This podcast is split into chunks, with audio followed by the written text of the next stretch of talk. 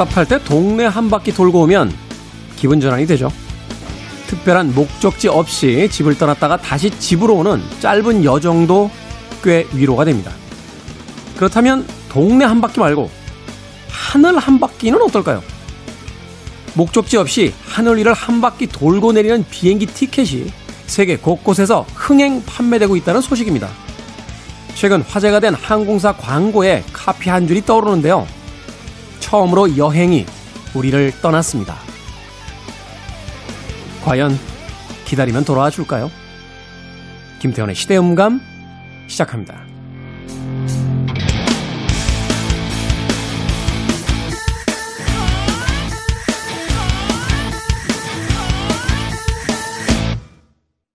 그래도 주말은 온다. 시대를 읽는 음악 감상의 시대음감 김태훈입니다. 코로나19 시대가 된 뒤에 가장 큰 변화 혹은 가장 크게 우리를 괴롭히는 것은 떠날 수 없다는 것이 아닐까 하는 생각이 듭니다. 하루키 같은 작가는 여행이 나를 작가로 만들었다 라는 이야기를 하기도 했는데 그럼 앞으로는 그런 작가는 나올 수 없는 건가요? 낯선 곳을 경험하고 새로운 사람들과 이야기를 나누면서 일상을 벗어나기도 했고 혹은 놀라운 다른 생각을 얻어서 돌아오기도 했던 것이 바로 여행이었죠. 그런데 이 이상한 바이러스는 우리들의 발목을 잡고 이곳에 우리를 꽁꽁 묶어놨습니다. 여행을 간다라는 것, 낭만적인 놀이이기도 했고, 또한 자신을 돌아보는 성찰이기도 했고, 그래서 우리 시대에는 왜 방랑자, 여행가 하는 단어들이 정말로 아름다운 어떤 의미를 가지고 다가오기도 했었죠. 젊은이들의 가장 많은 미래 직업, 희망 직업에 여행 작가 같은 직업들도 올라와 있었습니다. 하지만 이제 그렇게 못 떠나잖아요. 그죠? 최근에 기사를 보니까요. 그래도 기어이 떠나고야 말리라 하는 분들이 목적지 없는 항공편 구매를 시작했다. 라고 합니다. 그냥 비행기가 공항에서 뜬답니다. 근데 여기서 떴으면 저기 가서 내려야 되는데 여기서 떠서 그냥 여기서 내립니다. 이게 사실은요, 예전에 무슨 코미디 프로의 소재처럼 쓰일 만한 이야기인데, 우리는 그런 시대를 살아가고 있다라는 거죠. 그만큼 여행에 대한 갈증이 커지고 있는 2020년입니다. 여러분들이라면 어떻게 하시겠습니까? 그 티켓 구매하시겠습니까? 저요? 기내식이 뭐가 나오는지를. 아, 이게 되게 중요한 조건이 될 것 같네요. 그죠? 비행기를 타고 올라갔다가 그냥 내려오는 건데, 기내식 맛집 항공사. 뭐 이런 거 있을 거 아니에요. 세상은 우리가 상상하지 못한 새로운 곳으로서 진화하거나 변화하거나 혹은 퇴행하고 있는 것이 아닌가 하는 생각이 드는군요. 자, 김태현의 시대 음감, 시대 이슈들 새로운 시선과 음악으로 풀어봅니다. 토요일과 일요일 오후 2시 5분, 밤 10시 5분 하루 두 번 방송이 되고요. 팟캐스트로는 언제 어디서든 함께 하실 수 있습니다. 전 세계 방랑객들의 어, 성지가 된 곳이 두 곳이 있습니다. 그 하나는 가장 최근에 많은 전 세계인들에게 각광받고 있는 어, 산티아고의 순례길이라는 곳이 있고요. 또 하나는 그 유명한 Beat Generation 잭 케루악이 걸었다고 하는 미국의 66번 도로입니다. 롤링스톤스입니다. 루트 66.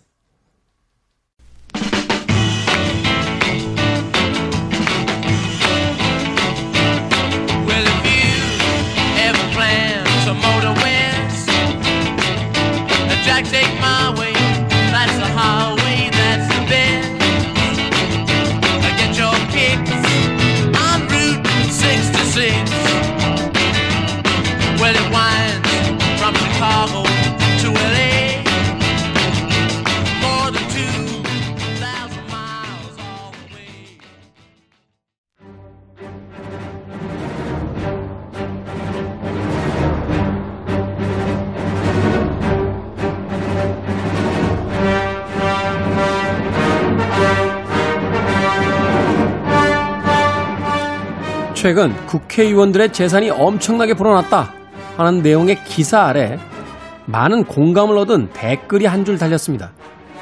다름 아닌 영화 해바라기 속 주인공의 대사였는데요. 영화 내용을 모르시는 분들도 주인공 김래원 씨의 이 대사 한 줄은 아마 들어보셨을 것 같습니다. 꼭 그렇게 다 가져가야만 속이 후련했냐? 성의가 없어요. 꼭 그렇게 다 가져가야만 속이 후련했냐? 현실이 외면하는 우리의 마음. 때론 영화가 더 알아줍니다. 우리 시대의 영화 이야기, 무비 유환. 깊어하는 가을, 짙어지는 다크포스. 영화평론가 최강희 씨. 올해의 마지막으로 나오셨습니다. 안녕하세요. 네, 안녕하세요. 그 마지막이라고 이렇게 특별한 어떤 롤까지 드렸는데 그렇게 성의 없이 원래 연기 잘 못하죠? 아니, 그뭐 이런 거 좀 제발 하지 말아요. 이렇게 저뭐 오프닝에다가 뭐 이렇게 시키고 대사 치라 그러고 이거 진짜 자발적으로 제가 뭔가를 해야 어 이게 method 연기라는 게 가능해지는데 아니 이렇게 또 작가님이 이렇게 써주시면 이게 제가 진심 어린 대사가 안 나오죠. 그럴 수 있어요. 예, 네. 사실 저도 별로 좋아하진 않습니다. 우러나서 제가 그냥 막 흥이 나서 할 땐 모르는데 그러니까 남들이 뭘 잘 시키면 왜 톰 소여의 모험에 나오잖아요. 그 페인트 칠하기라고. 음. 그 억지로 하려고 하면 잘 안 하다가 네 맞아요. 친구들 앞에서 막 톰 소여 그렇게 폼 잡잖아요. 아, 이건 예술 작품이야. 막 그러니까 친구들이 먹을 것도 주고 돈도 주고 막 이러면서 자기도 한번 칠해보겠다고 막 그러는데 사람의 심리가 그런 게 아닌가 아, 싶기도 합니다. 자, 김태훈의 시대 음감, 우리 시대의 영화 이야기, 영화 속 우리 시대의 이야기, movie 유한. 오늘은 어떤 이야기 또 가지고 오셨습니까? 네, 그 어제는 제가 그 뮬란, 뭐 에이바 이렇게 해서 이제 어, 공교롭게 이제 여성 원톱 주연 영화, 그 할리우드 영화죠. 어, 두 편의 영화. 두편 다 할리우드 영화죠. 예, 예, 예. 네, 디즈니 영화였으니까 뮬란도. 예. 그렇게 소개를 해드렸는데 이제 오늘은 이제 슬슬 이제 추석이 다가오니까 역시 한국 영화들이 이제 시동을 겁니다. 추석은 우리 시즌이야 하면서 네. 네, 시동을 걸고 있는데 그 가운데 이제 어 다가오는 목요일에 개봉하는 음, 두 편의 한국 영화를 뭐 좀 소개를 해드리고 비평적으로 좀 파헤쳐 보겠습니다. 음, 네.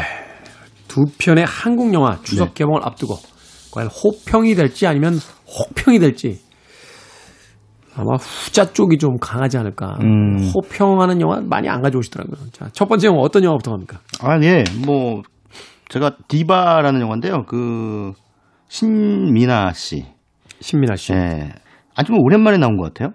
예전에 조종석 씨하고 나왔던 나의 사랑 나의 신부 네, 예, 예. 있, 있죠? 예. 그런 작품 있었고. 그리고 최근에는 사실 신미나 씨 나온 영화가 뭐가 있었지?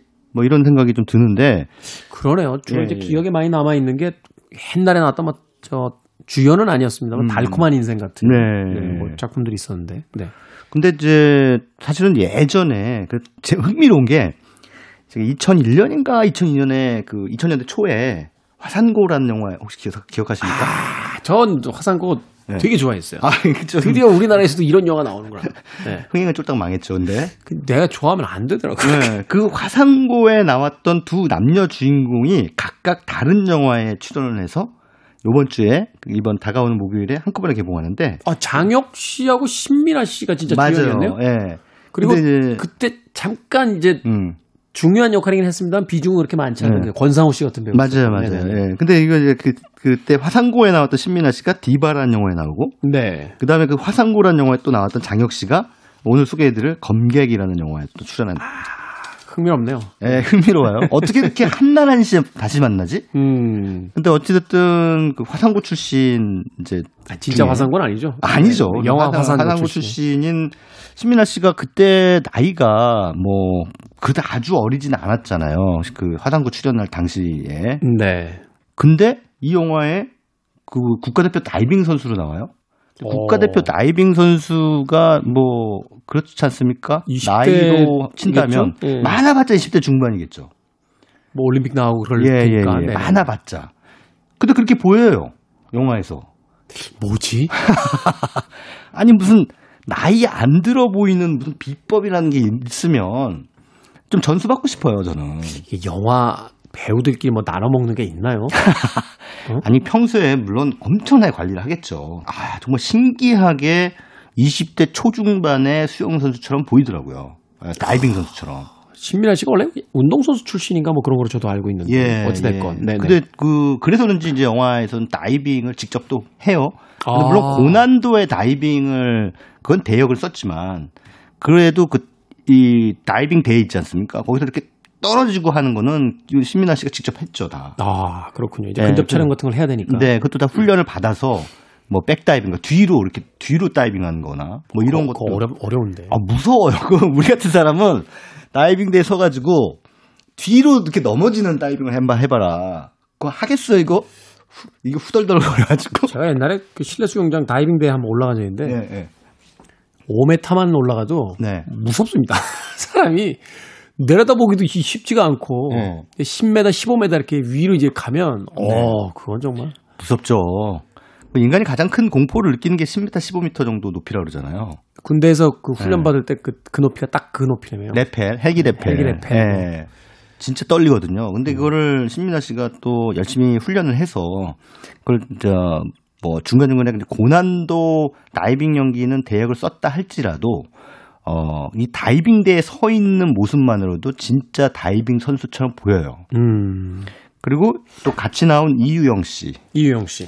아, 이유영 씨도 뭐 아주 최근 들어서 아주 훌륭한 배우로 좀 계속 성장하고 있는데, 음, 예전에 홍상수 감독 영화에도 이제 출연을 했고, 음, 근데 이 이유영 씨도, 아, 이게 심상치 않은 force가 있더라고요. 네.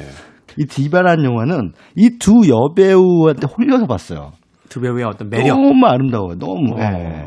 그러니까 어떤 존재감 같은 게 거기서 네, 확 네, 느껴지는군요. 네. 진짜 다이빙 선수처럼 보이는. 네, 진짜 다이빙 선수처럼 보이고 실제로 그 우리가 그 올림픽이나 이런 거 봤을 때 뭐 체조 선수도 마찬가지지만 다이빙 선수들이 고난도 회전 연기를 선보이면서 떨어지잖아요. 네. 그거 보면은 멋있잖아요. 그냥 그거 자체로 그렇죠. 인간 예술이잖아요. 인간 육체가 가진 어떤 가장 아름다움을 네. 그 어떤 고난이도로 표현을 하는 거니까. 맞습니다. 그리고 그 물 속으로 들어갈 때 기포가 적게 생겨야지 되잖아요. 길게 들어가면 안 되고 들어가자마자 꺾어야. 예, 예, 예. 그래야 이렇게 퍽 하고서 물이 확 튀는 게 없이 네, 네. 이렇게 들어가죠. 그렇죠, 그렇죠. 물이 많이 튀면 감점. 뭔가 감점이 되죠. 감점 요인이 되죠. 근데 이 뭐 거기서 이제 그런 것들도 보여주고 그러는데 아, 아무튼 이 두 여배우의 그 연기는 제가 그냥 연기력 이렇게 표현하는 것보다는 장인 정신에 가깝다. 줄거리는 언제 나옵니까? 음, 어, 줄거리 뭐 간단하게 그래도 소개를 해드리겠습니다. 네. 이, 이 영화는 이제 어, 자동차 추락 사고로부터 시작을 합니다. 영화가 네. 시작하자마자 어, 자동차가 절벽에서 떨어지는 사고가 아, 나는데 그 안에 자동차 안에 신민아 씨, 이유영 씨, 그러니까 이영이라고 하는 인물과 수진이라는 인물 이 두 그 친구이자 함께 다이빙을 하는 선수들이 타고 있는 차가 바다로 그냥 절벽에서 떨어져서 바다로 그냥 푹 하고 들어가는데 어찌저찌 해서 어, 신민아 씨가 맡은 이영이라고 하는 캐릭터는 목숨을 건져요. 네. 근데 이제 함께 타고 있었던 수지는 실종이 돼버리죠. 음, 사고와 함께. 예, 예, 사고와 함께 실종이 돼버렸죠. 즉, 이 사건으로 영화가 시작이 됩니다. 그리고 이제 그런 이제 미스터리가 이제 생기죠. 일단 어 그러면 수- 그 그날 그날 저녁 도대체 무슨 일이 있었던 건가? 아, 아, 밤에 이제 바다로 추락했는데 어 그 어떤 상황이 펴- 있었던 건가? 어떤 사연이 있었던 건가? 이런 것들은 이제 한 꺼풀씩 한 꺼풀씩 이제 베일을 벗겨가면서 이 두 사람 사이에서 있었던 일들을 플래시백이죠. 어 그렇게 이제 보여줍니다. 과거에 있었던 사건들을 이제 네, 네. 불러오면서 네. 그날의 사건에 대해서 어떤 진실을 추적하는 일종의 네. 스릴러이자 미스터리물로 그렇죠. 구성이 스릴러적인 호흡을 가지고 있어요. 그러니까 저는, 하도 그 두 여배우의 이야기를 해서 스포츠물인 줄 알았어요. 스포츠 스릴러죠. 스포츠 스릴러. 예. 근데 이제 어 근데 이제 어 신민아 씨가 연기한 이영이라고 하는 인물은 워낙에 촉망받는 선수예요. 어 아주 압도적으로 잘하는 선수예요. 압도적으로. 예. 그런데 어 반대로 수준이라는 인물은 굉장히 친했지만 이 수준이라는 인물은 어렸을 때 왜 시합을 하다가 좀 다친 적이 있습니다. 네. 그래서 그 다친 것 때문에 약간의 그 공포감 같은 게 생겼어요. 트라우마가 생기고, 어, 마음이 이렇게 용감해지지 못하는 거죠. 그래서 이제 사실은 잘, 어, 못하는, 잘 나가지 못하는 그런. 근데 이 두, 어, 인물들 간의 겉으로 보기에는 굉장히 막역한 친구인데, 이게 서로 실력 차가 있고 또 누구는 국가대표에 당연히 뽑히고 누구는 국가대표가 될지 아니면 은퇴를 해야 될지 어, 상당히 고민하고 있는 이런 상태란 말입니다. 그래서 숙소도 같이 쓰는 이두 네. 사람이 이런 상황이다 보니까 당연히 이 뭔가 눈에 보이지 않는 겉으로 보이 들어 확 드러나지 않는 갈등이 있었겠죠. 알력이 있었 있고 음. 어, 뭐랄까, 이거는 뭐 남녀의 어떤 성별을 떠나서 어떤 관계든 한 분야에서 어쩔 수 없는 실력 차가 드러나게 되면 그냥 아무리 우정이 좋고 뭐 한다고 할지라도 아, 좀 불편해지지 않겠습니까? 많이 불편해지죠, 사실은. 네, 네. 사람들의 관계라는 게 이렇게 네. 공고하고 돈독해 보여도 아주 네. 작은 그 균열 하나에서 이제 틀어지고 비극이 이제 음. 발생이 되게 되는 음. 건데 특히 친한 친구들 사이에서의 그런 어떤 패배감이라든지 네, 열등의식 이런 것들이 더 크게 작용하는 것 같아요. 그렇죠. 네. 그래서 여기는 어 가벼운 그러면 아저 수진이라는 인물이 어떤 열등 의식을 가지고 있구나. 아 이런 걸로 이렇게 이제 몰아가면서 볼 수도 있겠지만 또 그게 진행되면 진행될수록 또 그것도 아니에요. 아 이 이영이라고 하는 사실상의 주인공인 이영도 뭔가 모를 불안을 가지고 있어요. 음, 그 불안이란 뭘까? 1등 자리를 뺏길 수도 있다는 있다. 불안이겠죠. 음, 그러니까 이 두 사람 모두에게 그런 강박과 불안이 있는 거죠. 근데 이런 그 심리들을 이제 보여주는데 이 심리를 보여주는 방식이 일반적인 스릴러가 이 보여주는 어떤 장면 연출하고는 다르죠. 왜냐하면 이거는 소재가 다이빙이기 때문에 다이빙이기 때문에. 다이빙으로 보여줍니다. 그거를. 그래서 다이빙이라는 것은 위에서 떨어져서 물 속으로 들어가는 거죠. 그죠. 물 속으로 들어가는 행위가 조금씩 조금씩 이 서로 다른 앵글과 또는 사이즈를 통해서 이 이영이라는 인물이 가지고 있는 심리적 갈등을 그걸로 보여주는 거예요. 네. 그러니까 이게 굉장히 흥미로운 포인트죠. 아, 이렇게 표현할 수도 있구나. 다이빙이라고 하는 매개를 통해서 아, 여주인공의 심리 변화라든가 내면의 갈등이라든가 뭐 증폭되는 여러 가지 그 불안 요소라든가 이런 것들을 어, 물과의 충돌 이라고 하는 그 기제를 통해 가지고 이렇게 표현해낼 수가 있구나라는 걸 음. 이제 영화를 보면서 어, 확인을 했습니다. 우리가 소위 이제 영화 아카데미에서 네. 기초 같은 과정을 배울 때 네, 네. 영화는 어떤 표현 방식을 가져야 하는가 네. 라고 했을 때 이제 한마디로 교과서가 될 수 있을 만한 이제 그런 네. 어떤 장면들이 여기 등장을 하는 거군요. 그래서 저 이 영화의 그 연출을 맡은 이제 감독이 조슬예라는 감독, 여성 감독입니다. 네. 어, 이 감독 이 장면 연출이 굉장히 뛰어나다. 음. 음, 그런 생각을 했어요. 그러니까 본인이 이 영화를 통해서 말하고자 하는 주제 의식을 분명히 알고 있고 그 주제 의식을 효과적으로 전달하기 위해서 영화적으로 전달해야 되잖아요. 영화라는 게 장면이나 편집을 통해서 이야기를 끌고 나가는 그 예술이잖아요. 그렇죠. 대사로 뭐 나 불안해, 나 힘들어 계속 음. 이렇게 반복하는 게 아니잖아요. 그렇죠. 네, 네. 그걸 이제 영상을 통해서 이미지를 맞습니다. 통해서 이제 보여주는 건데. 예, 맞습니다. 그래서 어 영화의 그 각본도 우리가 이제 설계도라고 할 수 있는 각본도 영어로 시나리오라고 그러지 않습니까? 그 시나리오의 앞에 말이 씬이에요, 씬. 씬. 예. 장면 설계라는 뜻이겠죠. 그래서 이 조수래 감독은 그 영화라는 매체가 아까 말씀드린 그런 특성과 본질을 가지고 있다는 걸 아주 잘 이해하고 있고 그래서 이 영화에서 그거를 잘 어, 인상적인 연출을 보여주고 있는데 어, 역시나 앞서서 제가 너무나 입에 침에 마, 침에 마르도록, 마르도록 칭찬을 한 두 여배우의 어, 장인 정신이 또 한 절반 이상은 했다. 왜냐하면 자, 지금 영화 시작한 지, 영화 소개 시작한 지가 지금 10여 분이 넘었는데 지금 다 호평이에요. 야 이거 이거는 이제 밑밥입니다. 뒤이어 소개들을 검객이란 영화는 이제 호평에 히읗도 안 나올 겁니다. 아, 이제 호에 아 받침이 하나 붙어요. 기억 기억 받침이. 호평. 예, 예. 일단 디바의 이 즐거운 이야기를 조금 더 끌어보죠. 두 여배우의 그 열연과 조수래 네. 감독이 이제 보여주는 그 두 여배우의 어떤 심리 묘사를 이제 이미지로 어, 드러내는 어떤 노련함 음. 이런 것들이 이제 영화의 완성도를 올려놓고 있고 또 이야기 자체도 굉장히 흥미롭네요. 누군가의 어떤 실종을 통해서 사건이 시작되는데 과연 그날 그리고 음. 그 둘에게는 무슨 일이 있었는가를 맞아요. 추적하는 과정들. 네네네. 네. 이 미스터리라고 하는 그 장르적인 뭐랄까요 그 후킹 그러니까 관객을 낚는 거죠. 그런데 이야기에 빠져들도록 몰입하도록 이렇게 잘 했어요. 그런 장치들이 저 아주 참신하고 그러면서 이제 그, 그 장치를 가지고 이야기를 끌어 나갈 때 굉장히 인상적인 장면, 앞서 제가 말씀드린 다이빙 장면이라는 그걸 이제 수중에서 찍거든요. 네. 그러면 수중에서 누군가 물속으로 푹 하고 들어오는 장면 있지 않습니까? 이런 것들이 이게 굉장히 교차 편집, 여러 명이 막 들어오는 장면으로 보여준다든가, 한꺼번에 물속으로. 네. 예, 이렇게 보여주거나 아니면은 그, 이 두 사람이 같이 그, 왜 더블 팀이라 그래가지고 다이빙 두 사람이 synchronized 하듯이 같이 네. 떨어지는 거 있잖아요. 이 두 사람이 가, 그렇게 한 번 한 적이 있거든요. 그, 이렇게 탁 하고 떨어집니다. 그래서 풀 속으로 푹 하고 두 사람이 정말 멋있게 들어와요. 쫙 하고 들어오는데 그 수진이 뭔가 되게 의기양양한 표정을 지으면서 물 속에서 이 이영을 탁 하고 쳐다보는 아주 섬뜩한 장면이 있습니다. 네.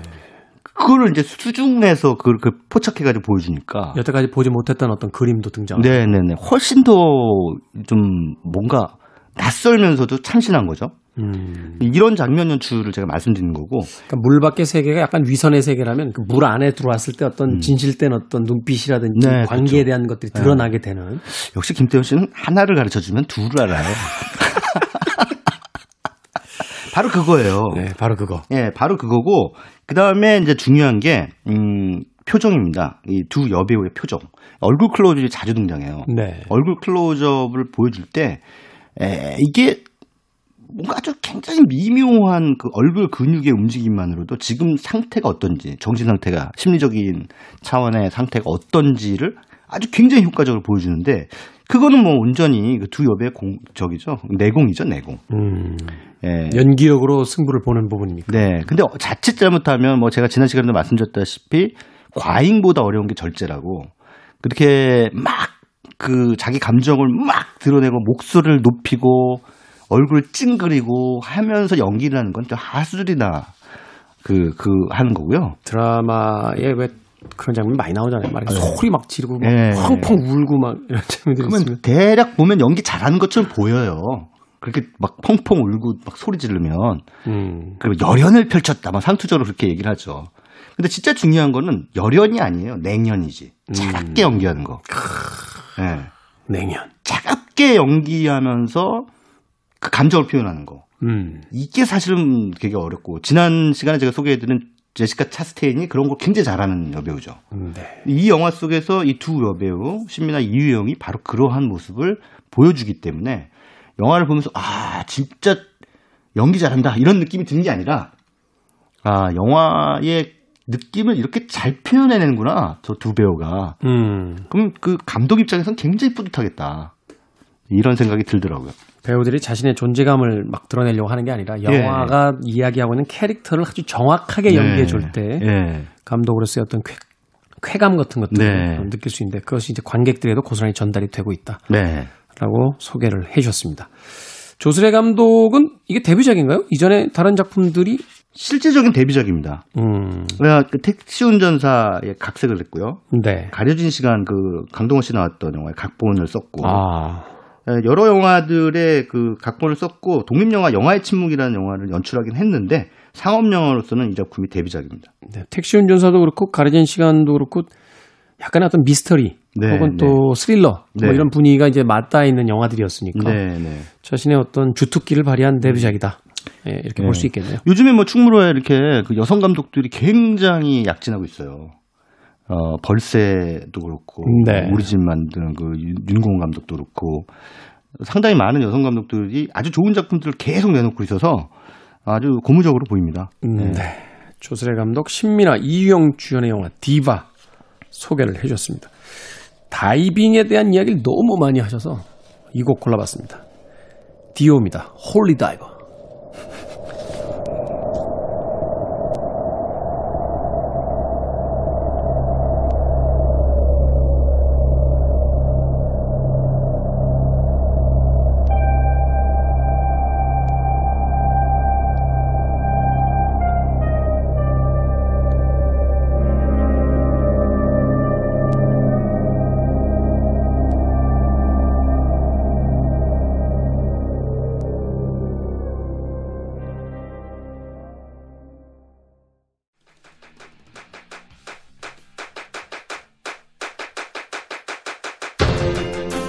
주말은 온다. 김태훈의 시대 음감.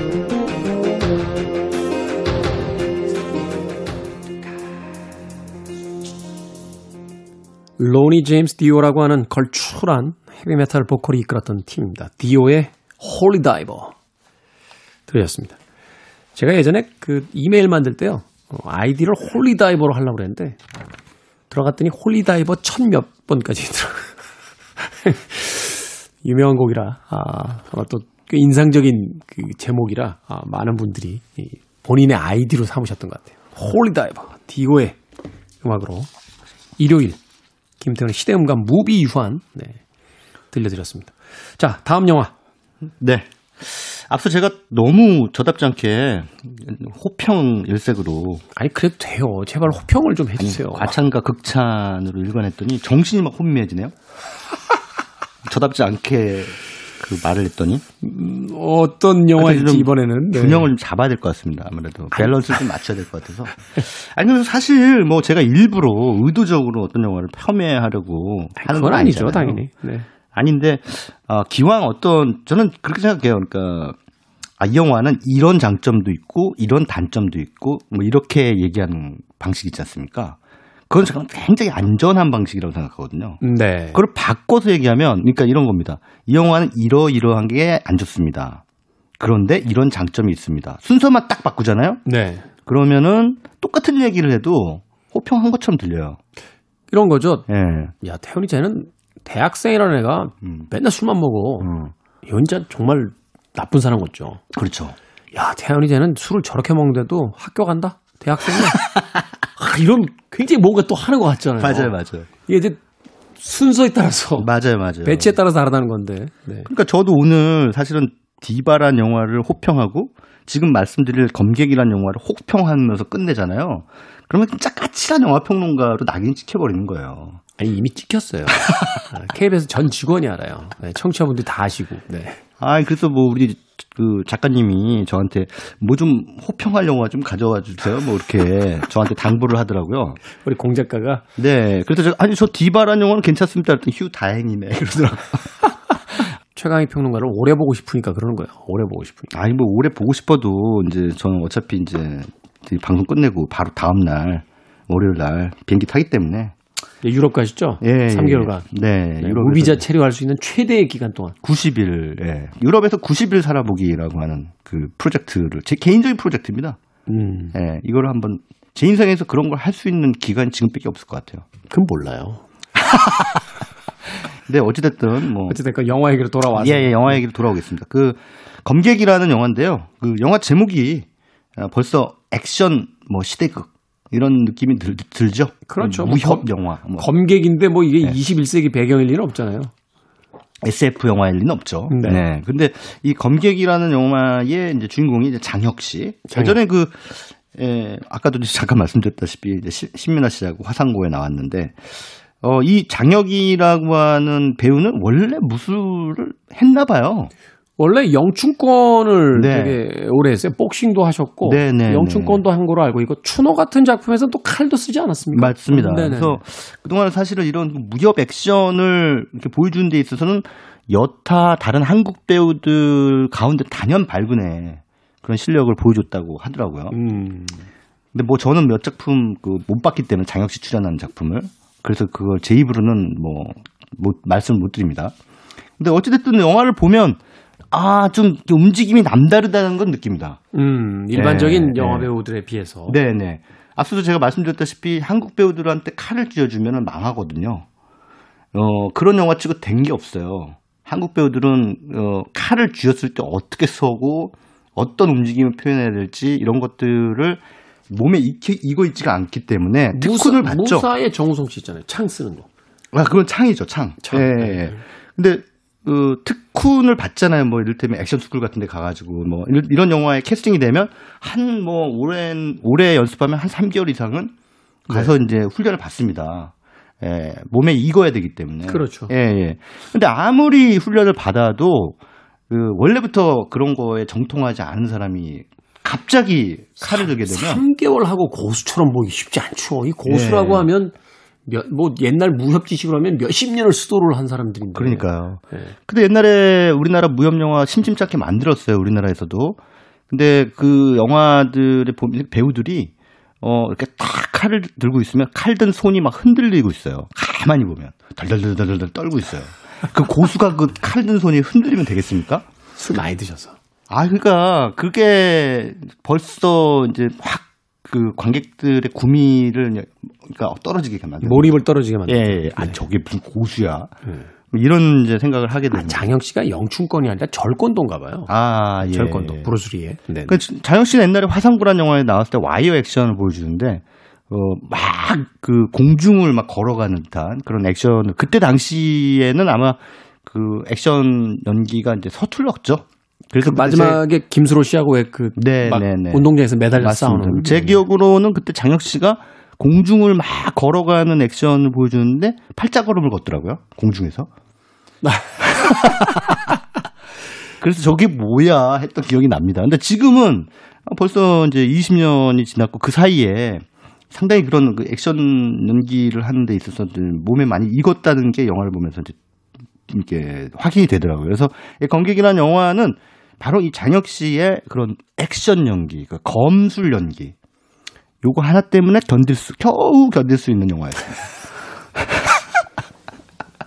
영화라는 게 뭡니까? 영화라는 게 결국은 스토리잖아요. 이야기가 있고 그 네, 이야기를 네. 어떻게 보여줄 것인가가 예. 있고. 네. 그래서 액션도 진짜 멋있게 보이게 만들기 위해서는 그 액션 장면을 잘 찍는 것도 중요하지만 그 액션 장면이 될 때까지 주인공이 어떤 사연을 거쳐서 거기까지 왔는가. 그저 두 사람의 관계는 무엇인가.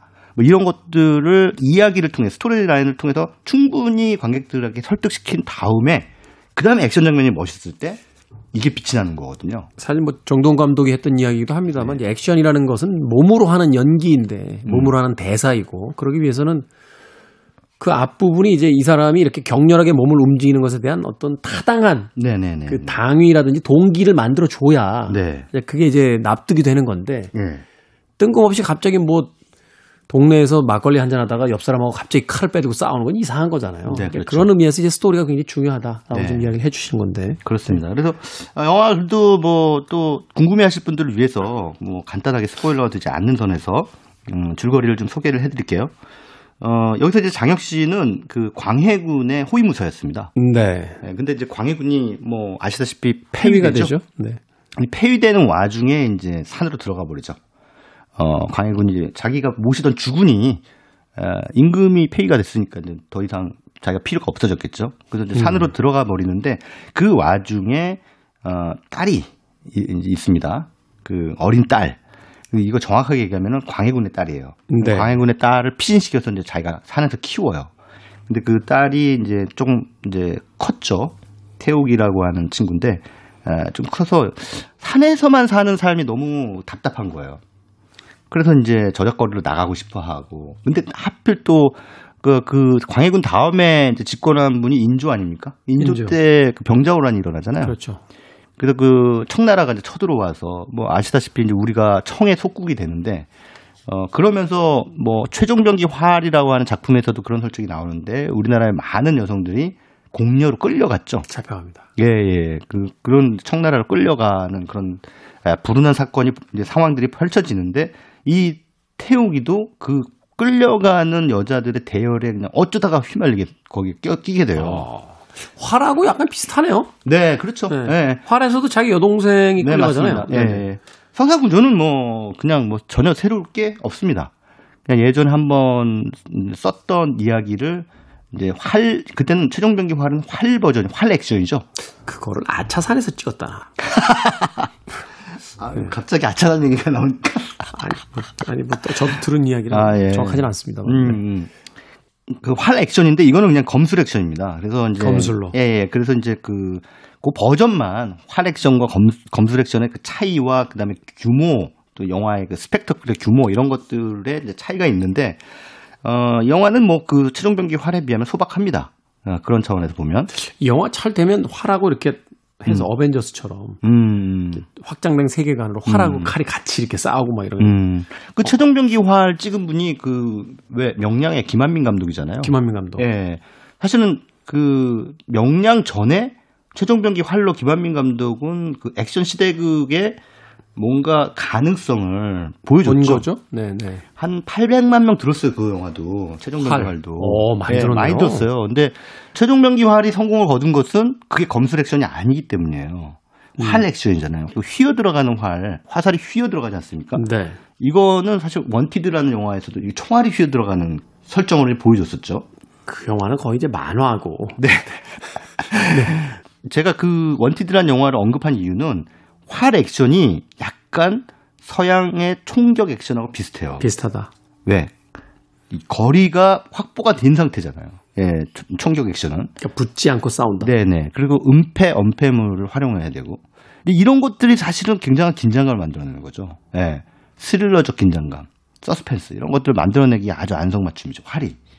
근데 그거를 이제 김한민 감독이 다창 하나, 창안해낸 그 설정이 바로, 어, 은폐, 엄폐물 뒤에 숨어서 화살을 휘어 들어가게 만들자. 음. 이게 상당히 보는 사람으로 하여금 긴장감을 유발하거든요. 그래서 저는 그 최종병 기활이 흥행에서 굉장히 큰 성공을 거둔 것이고, 그리고 실제 명량이라는 영화도 보시면 김한민 감독의 영화인데 거기서도 실제 그렇게 접전에서 액션이 펼쳐지는 장면은 별로 없습니다. 다 포 액션입니다. 그러네요. 네. 네. 쏘고. 배에서 터지고 하는 그런 방식의 액션이에요. 그래서 김한민 감독은 아마 한국 영화가 그 특히 검술 액션이 놓치고 가는 그런 부분을 그 좀 제대로 이렇게 어 뭔가 보충을 한- 하는 그런 감독인 것 같은데 안타깝게도 이 검객이라는 영화의 그 연출을 맡으신 그 최 감독 최재형 감독은 예, 한국 검술 액션이 쉽게 빠지는 패착 이걸 다시 한번 예, 음. 그나마 그래도 그 장혁 씨가 이걸 했기 때문에 영화가 견딜만은 하게 만드셨고 대신 어 그거 외에는 음, 즐길 만한 건 없다. 뭐 스토리라든지 예. 영화적 어떤 표현 방식이 그렇게 뛰어난 영화는 아니다. 뛰어난 영화는 아니고 뭐 여러 면에서 사실 아쉬움이 좀 많은 영화입니다. 그렇군요. 조수래 감독의 영화 디바에 이어서 최재훈 감독의 영화 검객까지 예, 우리나라 영화의 어떤 성취와 또 조금 아쉬운 점을 이야기를 해주셨습니다. 자, 이제 음악 한 곡 들으면서 최광희 평론가와 작별 인사 해야 될 것 같습니다.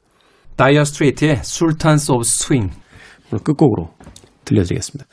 자, 최광희 평론가 인사하겠습니다. 고맙습니다. 예, 감사합니다. 저도 인사드리겠습니다.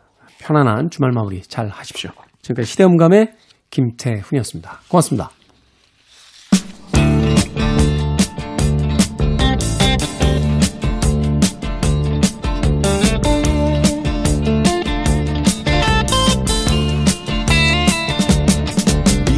Shiver in the dark, it's raining in the park, but meantime.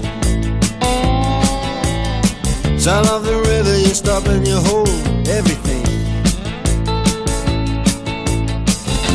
A band is blowing Dixie, double fall time.